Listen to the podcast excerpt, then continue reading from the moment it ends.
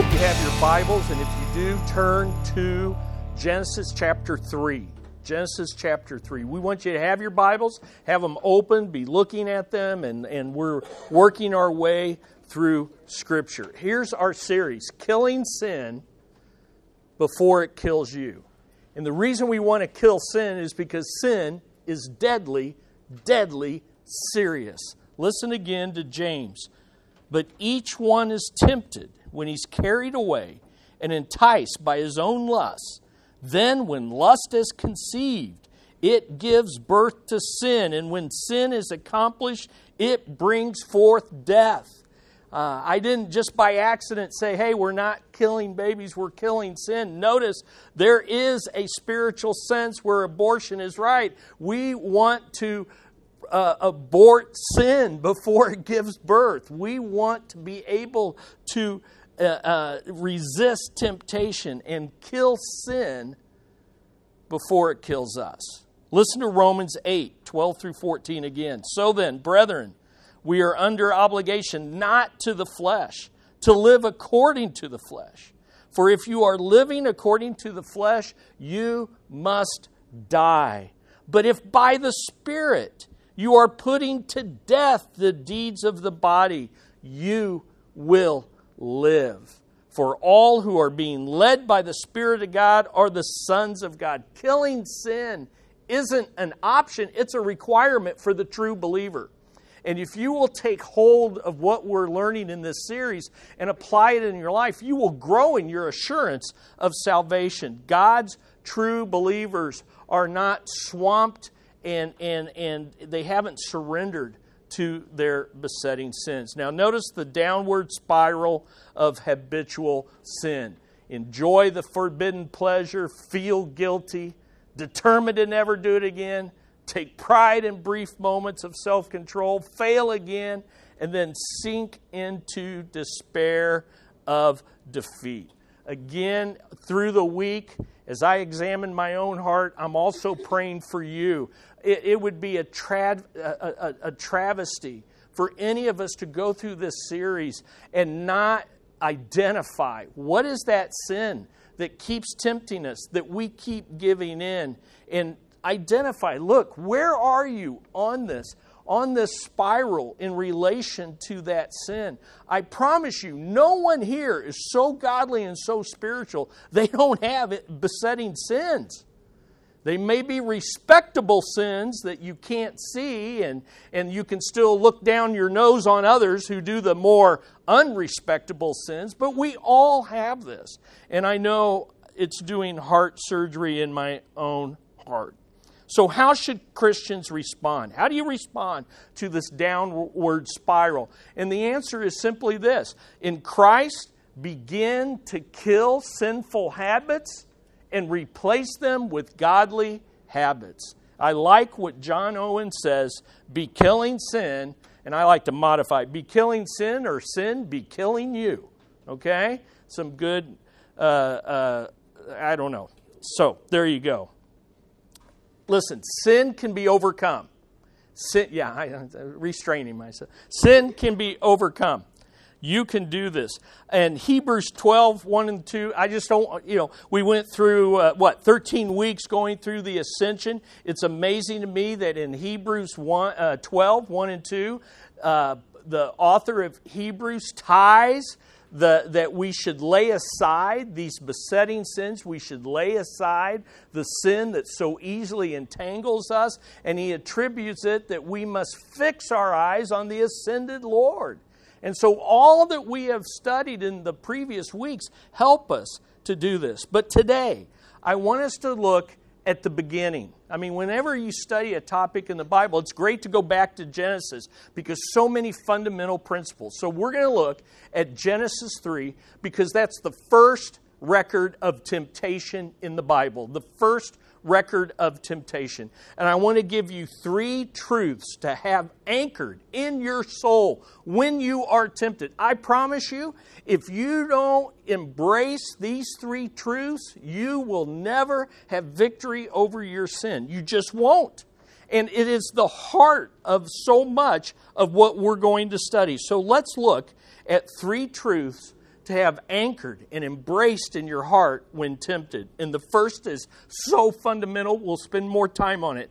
God is good, so trust Him. When you are tempted, God is good, so trust Him. Listen, last week we saw we live in a fallen world that's filled with an enemy above us. And who's that? The devil. We have an enemy within us. What is that? The flesh. We have the enemy around us. What is that? The world. The world. The world, the flesh, and the devil. And is it any wonder that with all of that around us, within us, and above us, that we're going to question the goodness of God? But if you can't wholeheartedly believe in God's goodness, you will be paralyzed in battling sin. And so, Satan's first move in the Garden of Eden, the first thing he did was to cause Eve or tempt Eve to distrust the goodness of God. Let's read verses 1 through 7. Genesis 3 1 through 7. Now, the serpent was more crafty than any beast of the field which the Lord had made. And he said to the woman, so right there we know it's a creature and yet it's something more than just a snake because it's talking, okay? And so the devil, a created fallen angel, is speaking through the serpent in the garden. The woman said, and, and, and he said to the woman, now here's the first words Indeed, has God said, You shall not eat from any tree of the garden? And the woman said to the serpent, From the fruit of the trees of the garden, garden we may eat, but from the fruit of the tree which is in the middle of the garden, God has said, You shall not eat from it or touch it, or you will die. She's already on the defense, and she's already added to God's word, making it more strict than what God had said. God had only said, Don't eat from it she added, Don't touch it. And I think the reason she did that is she's already beginning to think about grabbing it, because that's the first step. She can't eat from it unless she touches it. The serpent said to the woman, You surely, you surely will not die. For God knows that in the day you eat from it, your eyes will be open, and you will be like God, knowing good and evil. And when the woman saw that the tree was good for food, the lust of the eyes, and that it was a delight to the eyes, or the lust, of, sorry, saw that the tree was good for food, that's the lust of the flesh, delight to the eyes, lust of the eyes, and the tree was desirable to make one wise, the pride of life. She took from its fruit, ate, and she gave also to her husband with her, and he ate. So you have this, this this discussion that the temptation is the discussion. But when she chooses to sin, it just goes like fire. She sees, she takes, she eats, she gives, he eats. Boom. Sin has been accomplished. Then the eyes of both of them were open, and they knew that they were naked, and they sewed fig leaves together and made themselves loin coverings. So, right here, we have in the first temptation the world the flesh and the devil. All you know the devil for the first time shows up in tempting humanity. The flesh rises up within eve's heart and the worldly desires are acted upon in this. Now what happened? Tempted to dis- to distrust God's goodness. How did the devil tempt them to distrust God's goodness. Three ways. Let's look at it. The first way is this they were tempted in questioning the goodness of God's Word. That's where it begins. Questioning the goodness of God begins with the questioning of the goodness of God's Word. The Net Bible has the first thing Satan says this way Is it really true that God said? Is it really true? The ESV says it this way Did God actually say? There's the doubt. There's the questioning of God's word. And I'm telling you, more and more within even professing Christians, there is a is a growing acceptance of questioning the clarity of God's word. I mean, think about it. In, in Genesis 2, you're right there. Just turn back one page, maybe not even one page, one page, and look in 216 through 17. This is what God said. And let me ask you is it clear? The Lord God commanded the man, he gave it directly to Adam as head, saying, From any tree of the garden you may eat freely, but from the tree of the knowledge of good and evil you shall not eat, for in the day you eat from it you will surely die. Now, did God stutter? Is that complex? Is that as clear as day? Yes, yes. And what does Satan want us to do? He wants us to look at the clarity, the authority, the necessity, the sufficiency of God's Word and question all of it. Now, does that mean everything in the Bible is easy to understand? No, it doesn't mean that. But what we need for salvation, what you need to battle sin, it is clear. It is, it is there. And the devil wants us to question. And I am amazed that men and women with PhDs who profess Christ will question the clarity of God's Word on social media over and over. But we're not so much worried about them this morning as in our own hearts. When we question the Word of God, I want to challenge you this morning to take this acronym I SCAN inerrancy sufficiency, clarity, authority, and necessity. I scan the Bible. You determine in your heart this morning, I am going to hold true to the inerrancy of the Bible. God speaks without error in this book. I'm going to hold to the sufficiency of this Bible. It doesn't tell me everything about life, but it tells me what is absolutely essential for life. It is sufficient. And I'm telling you, there are certain things that I don't fully understand about a lot of things in life. But you know what? I don't have to understand them. I'm just going to be accountable for understanding this book. Sufficiency authority. This is our final authority. I don't care who says it. I don't care if I say it, if Pastor Bruce says it. I don't care if, if uh, Chuck Swindoll or whoever's the, the famous pastor or people you listen to on social. I don't care who says it. The president. God's our final authority and the necessity of it. We must have the Word of God. You've got to know it. You've got to know it. And Eve apparently didn't fully understand it and know it. And, and she, she was tempted. She took, she, she had been taught it. Adam had taught it to her. And she was tempted to question it. Question it. Question it. Don't go down that route. Here's the second thing. Um, well, let me say this. We're, we're, we're tempted to doubt what he has said, so that's what I've been hammering on, but also to defend what he has not said. Here's the interesting thing, and I see it all the time on social media. Here's what the devil does he'll take God's word, twist it, and say, Well, God said this. And then all of a sudden you're on the defense and you're trying to correct what is an error. And listen, don't get sucked into that. Uh, Sometimes there's a place for that, okay? There's a place, there's a place for that. And it's okay to ask questions of the Bible in order to understand it better. It's when we question it to undermine it that is the problem, okay? But listen, he says, he takes what God says and here's what he does he begins with the negative restriction when God began with the positive abundance. God began by saying, You can eat from anything except for one tree.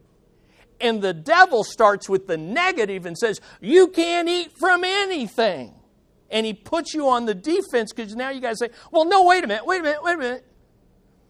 And she would have been far better, and you would be far better to simply quote the word like Jesus did. You've got to understand it in context. We just don't slap verses and wave them on a banner, you know, to attack Satan. We've got to know what they mean. But sometimes the best thing is not answer all of the questions and just say, well, what does it say? What does it say? And know what it says. So, the first way we're tempted to distrust God's goodness is to question the goodness of His Word. But here's the second thing He tempts us to doubt the goodness of God's will. Questioning the goodness of God's Word, doubting the goodness of God's will. Where do we see that? Look back in your Bibles, verse 4. Satan deceives us into doubting the goodness of God's will. The serpent said to the woman, You will not die. God said, You will die. And Satan says, Question that. Question that. You're not going to die. You're not going to die. And then he says this For God knows that in the day you eat from it, your eyes will be open and you will be like God. So here's the idea God is restricting you because he doesn't want you to achieve your potential. You have a right to be like him, and he won't let you. He isn't on your side. Do you see how that questions all of that? God doesn't have your best interest. If He really wanted what's best, He'd let you do whatever sin you are tempted in. Is that? It's a questioning of the goodness of God's will. When He prohibits something, it is for our good because He is good. And He wants the best for us. And His restrictions are far fewer than His freedom that He grants us in Christ Jesus.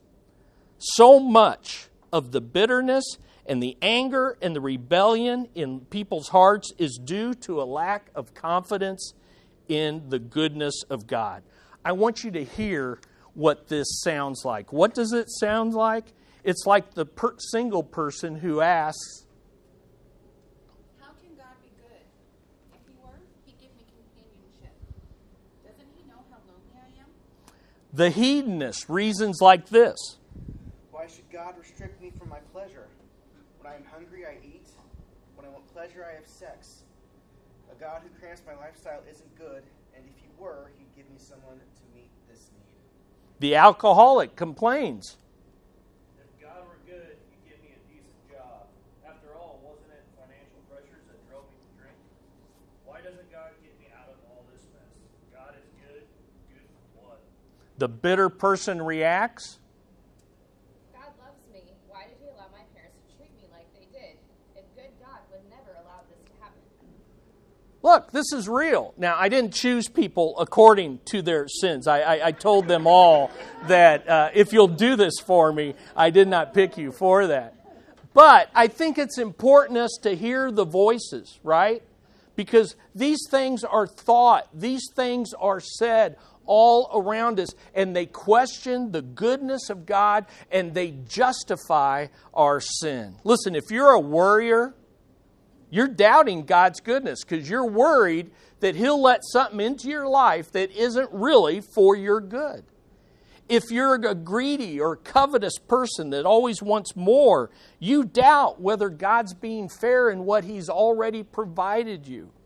If you experience outbursts of uncontrolled anger, then you are doubting God's goodness in allowing these frustrations to enter into your life. If you will look at your besetting sin, your stubborn sinful habit, you will see growing in the root of it doubting the goodness of God.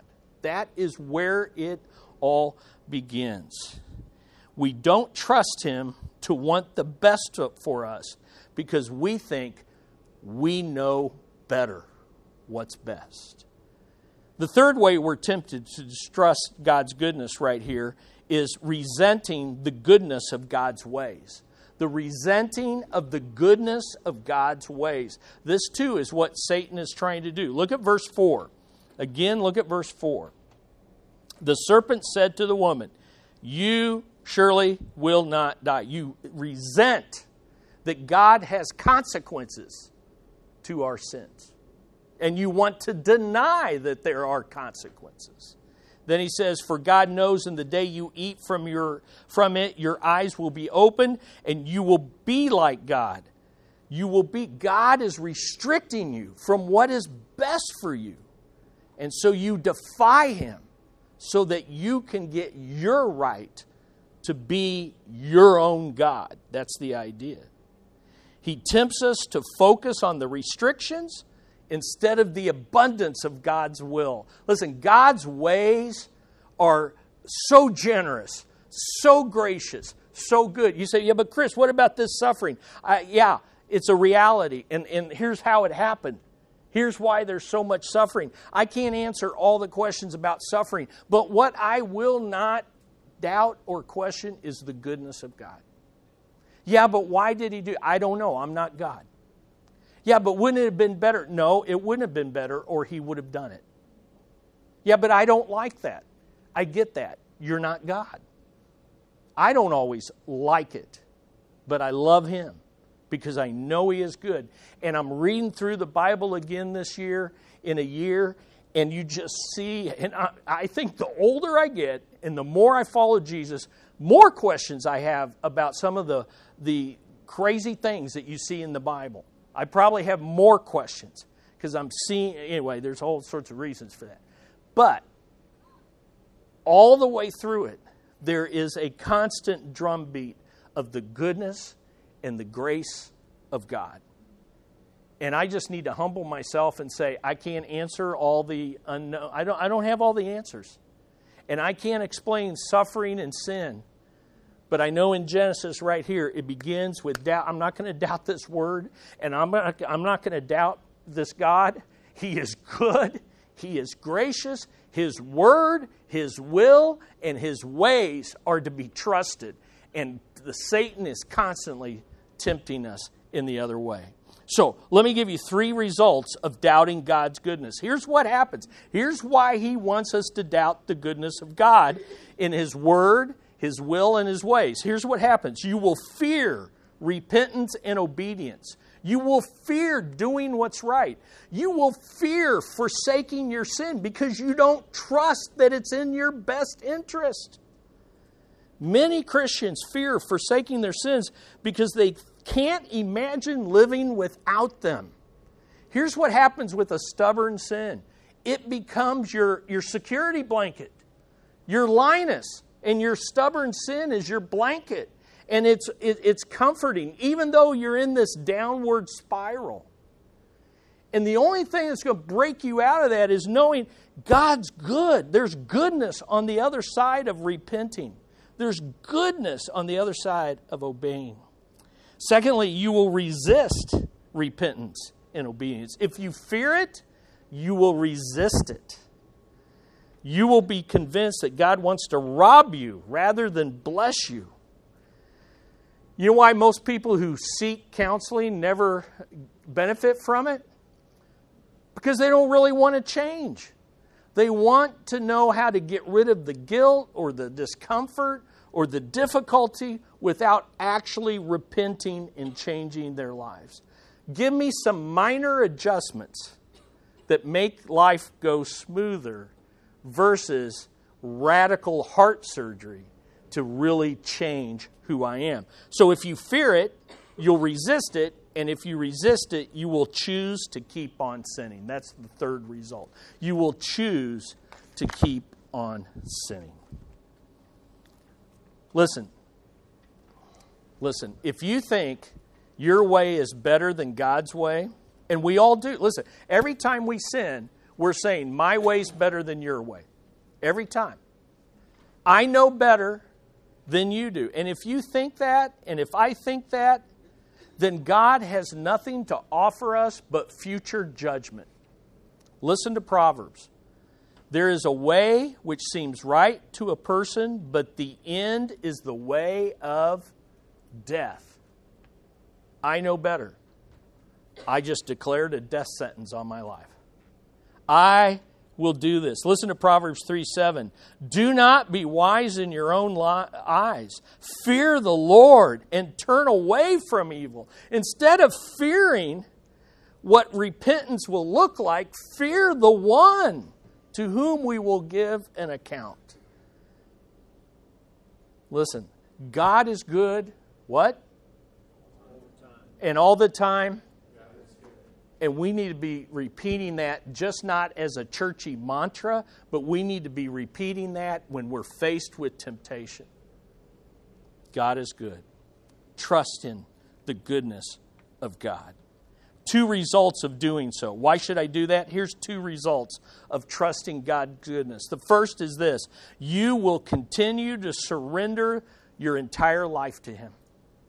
Romans 12, 1 and 2 says, Therefore, I urge you, brethren, by the mercies of God. You could, you could, that basically is saying, by the goodness of God, present your bodies a living and holy sacrifice. Listen, if you trust in His goodness, you'll release everything to Him. And I think that happens in two ways. One, for most Christians, there's a crisis point where you surrender it all. You just, you just, you kind of realized, oh, I trusted Him for salvation, and I needed, eh, you know, trusting Him for salvation is surrendering your all, but we don't always understand that. It takes time. Okay, it took me about three months after I accepted Christ to figure out, oh, okay, I need to give Him everything.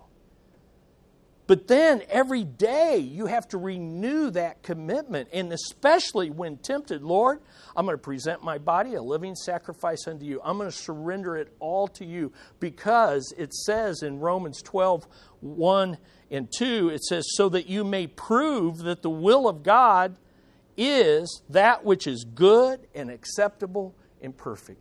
The result of trusting God, you will surrender everything to Him. And number two, you will continue to thirst for change. You'll want more. You'll want more. You will thirst for change because you have found that giving in to sin is a broken water bottle that every time you pour water in, it just comes right out, and you're still thirsty. You're still thirsty. Versus the living waters coming out of your heart to where the Holy Spirit is continually renewing, satisfying, encouraging, and enabling you to overcome and to draw closer to God. So that's, that's the first one. The first truth to take into temptation is God is good so trust Him. The second is this you're not good, so take responsibility for your sin. God is good, so trust Him. You're not good, so take responsibility. Go back to Genesis 3 and let's read 8 through 13. What, how does Adam and Eve respond after having given in to temptation? Look at verse 8. They heard the sound of the Lord walking in the garden in the cool of the day. And the man and his wife hid themselves, note, from what? From the presence of the Lord God among the trees of the garden. He won't see us. okay. Then the Lord God called to the man and said to him, Where are you? Where are you? And he said, I heard the sound of you in the garden and I was afraid. There's the fear. There's the fear. Because I was naked, so I hid myself. And he said, Who told you that you were naked? Have you eaten from the tree of which I commanded you not to eat? That is a simple yes no question. Simple yes no question. Have you done what I told you not to do? What does Eve say? Or what does Adam say? The man said, the woman, the woman whom you gave to be with me, she gave me from the tree and I ate. Okay? Never once really admits, I mean, he says I ate, only after what? Blaming Eve and even God. Then the Lord God said to the woman, What is this that you have done? And the woman said, The serpent, the serpent deceived me, and I ate. So the first thing we learn about giving into sin is that in our flesh, we blame others. We blame others for our sinful habits. That's what the flesh does. It's blaming others. Every one of us in this room has a propensity to blame others rather than take responsibility. So let's take a look at this. God asked Adam straightforward questions Where are you? Who told you? Have you eaten? Who did Adam blame for his sinful choice? Eve.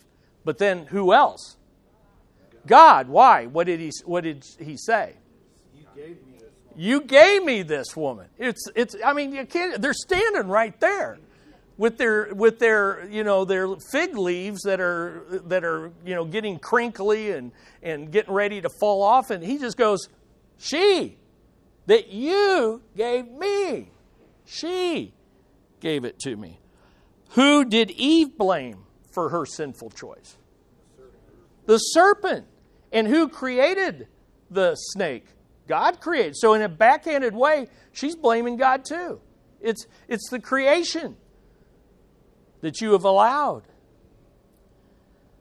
There's a joke that Adam blamed Eve, Eve blamed the serpent, and the serpent didn't have a leg to stand on. I share it every time. Will Rogers once remarked that there are two eras in, in American history the passing of the buffalo and the passing of the buck. And it's true. We just want to blame others. Now, in the end, it's really like no one was responsible, and basically it's God's fault. But who did God say was responsible for the sin that took place? You know who he said? Who? All, all of them. All of them. He speaks and he judges all three. But there's a difference. He curses all three for what they have done. He or he curses and there's consequences for what all three have done. But he only interacts with Adam and Eve who are made in his image.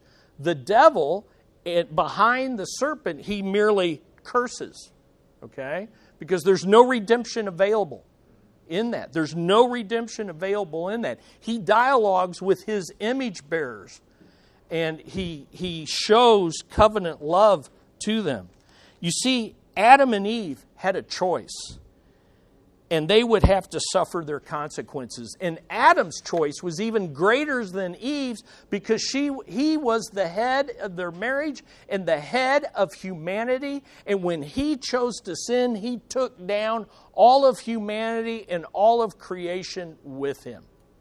And yet, his headship did not absolve Eve of her responsibility. The Lord addressed Eve, he addressed Adam, he addressed them individually, but ultimately, Adam's choice as the head of the human race and the head in that marriage had the greater uh, consequences. Now, what about sinful people or circumstances that impact our lives?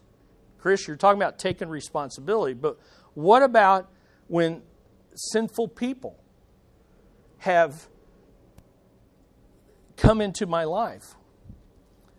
And there's no denying that living in a fallen world is horribly, terribly painful at times, right?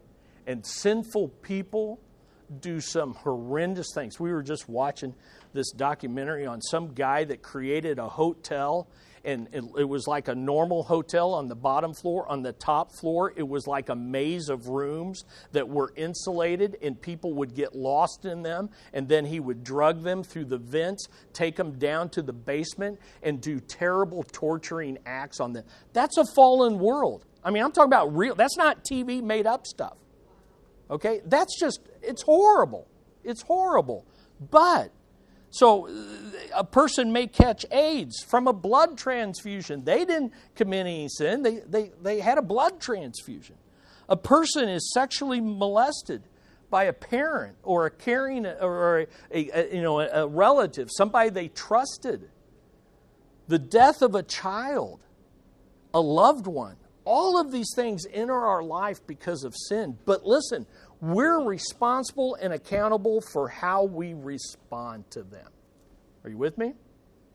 We can't control what was done to us. We can trust the goodness of God, even in the most horrendous uh, uh, circumstances, but we are responsible for how we respond. The person that's born with a propensity to alcohol or sexual sin is not free of the responsibility of saying no to those things. And, as, and because they have that propensity, they're going to have to say no more than others. And they may have to make no provision for the flesh in ways that others don't. But we're responsible to say no and not blame it on our circumstances. Sin is not caused by our circumstances, but by our response to those circumstances. And all I'm telling you is, I just shared with you some horrendous circumstances. I just gave you some examples. We could testify around this room of the, of the horrors of living in a fallen world. And what, listen, you have to fall back on the goodness of God. And you fall back on the goodness of His Word and His will. I don't have, I don't have all those answers. Why? Why? Why did he even allow sin? I don't know. He's wiser than me and he's better than me. He did, and he's God, and I'm going to trust his goodness. But here's what I know is that I am responsible. No matter how sovereign he is, and no matter what may happen to me, I am accountable for what I do. How do I take responsibility for my stubborn habit? Well, here, here you go. We're not going to go through all that. Is this you confess? You say it's mine. You own it. You go, I did it. No one else did it. I did it. And I don't want to do it anymore. And then you admit it. You make honest confession to God and to others as needed. And then you request forgiveness. You say, Lord, I need cleansing. I need forgiving. I need release and power to overcome. And you receive it because He is eager to forgive you and cleanse you from all unrighteousness. You simply say, Please release me from my sin debt. You do what David did. Against you and you only have I sinned. I am wrong here. Confess it. Take responsibility for your sin. It's not a mistake. It's not a moral lapse. It's no excuses, no justification. I did it. I'm guilty. I don't want to do it again. Now, here's the third truth. If that's all you had, listen, too many of us stop right here, and if that's all you have, trust in God's goodness, take responsibility. The third point you're going to supply your flesh is try harder, try harder, try harder. God's good. I'm going to take responsibility. I'm going to try harder. I'm going to try harder. That's not the third T, is not trying harder. Here's the third T deliverance is possible, so turn to Christ. Deliverance is possible, so turn to where it is found. Amen? It's found in Christ. And the whole rest of the series is going to help you figure that out in practical terms. Because if you just say that, yeah, I mean, most of you in this room know that. You know, this is what you would tell someone else. The question is when you're tempted, what's this, how do you how do you how do you deal with it? How does this play out in your life? Deliverance is possible. You know why deliverance is possible? Because God's good. You know why deliverance is possible? Because you're not good. So don't try harder Turn to the one who is both good and has conquered sin as a human being. There's only one person on the planet who's done that. Who is that? Jesus. He's God, He's good, and He's godly as a human being. He has, he has been tempted in all ways and yet without sin. So deliverance is possible. I want you to turn to 1 Corinthians 10 13. 1 Corinthians 10 13. I want you to see this. This is a great this is a great truth to memorize, take in, and to rely on. 1 Corinthians 10:13 has so much truth packed into it. No temptation has overtaken you, but such as is common to man. And God is faithful. See, there's the goodness of God again. There's the goodness of God is faithful who will not allow you to be tempted beyond what you are able, but with the temptation will provide a way of escape also, so that you will be able to endure it. Notice those two words escape and endure. Sometimes temptation, we need to run from it. Sometimes we can't run from it.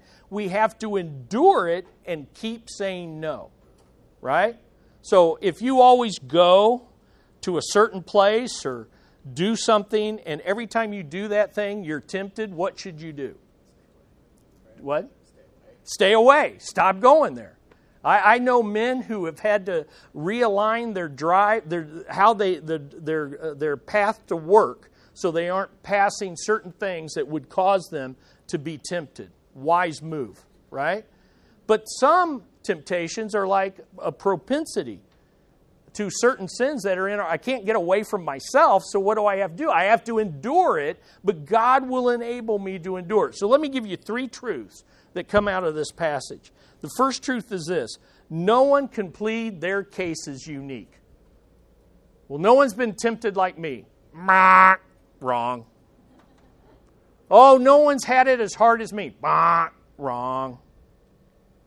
Listen, we're going to be in heaven. We're going to be amazed at people who were tempted a hundred times worse than we were, and, that, and by God's grace, they said no. Listen, and it doesn't matter who you are, Jesus has been tempted beyond what any of us because he never gave in. You say, oh, because he's Jesus, he had it easier. No, he had it harder because he never, ever gave in. You cannot say your situation is unique. Number two, no Christian can claim they cannot resist temptation. God is faithful.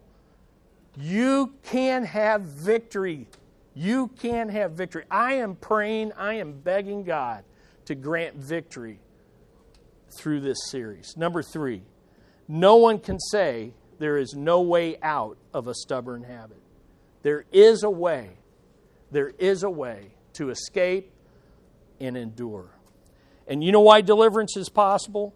Because the deliverer was promised and is now provided in the person and the power of the Lord Jesus Christ. You've got to look away from yourself, look away from your sin, and look to the one who has ascended to the right hand of the Father, has sent his Holy Spirit, and he will enable you. You will enable you. So here's what I did. I don't I'm not going to teach through what I've got here. I just I sat and I thought, now before the fall, because Adam and Eve were tempted in a perfect environment, something that we can't have a hard time relating to. Perfect environment, and they were not fallen. They were good. In fact, God saw all of it and said it's very good. So it's hard for us to relate to it. But what happened in that environment? Well, first of all, they failed to call out to their creator God who created that dumb snake, who created the fallen angel devil, who created them. All Eve had to do was say, Hey, sneaky snake, I know the Creator. I'm going to check with him. Hey, God, what did you say? They had a creator God who created them in his image. He's large and in charge. He can help you with your temptations.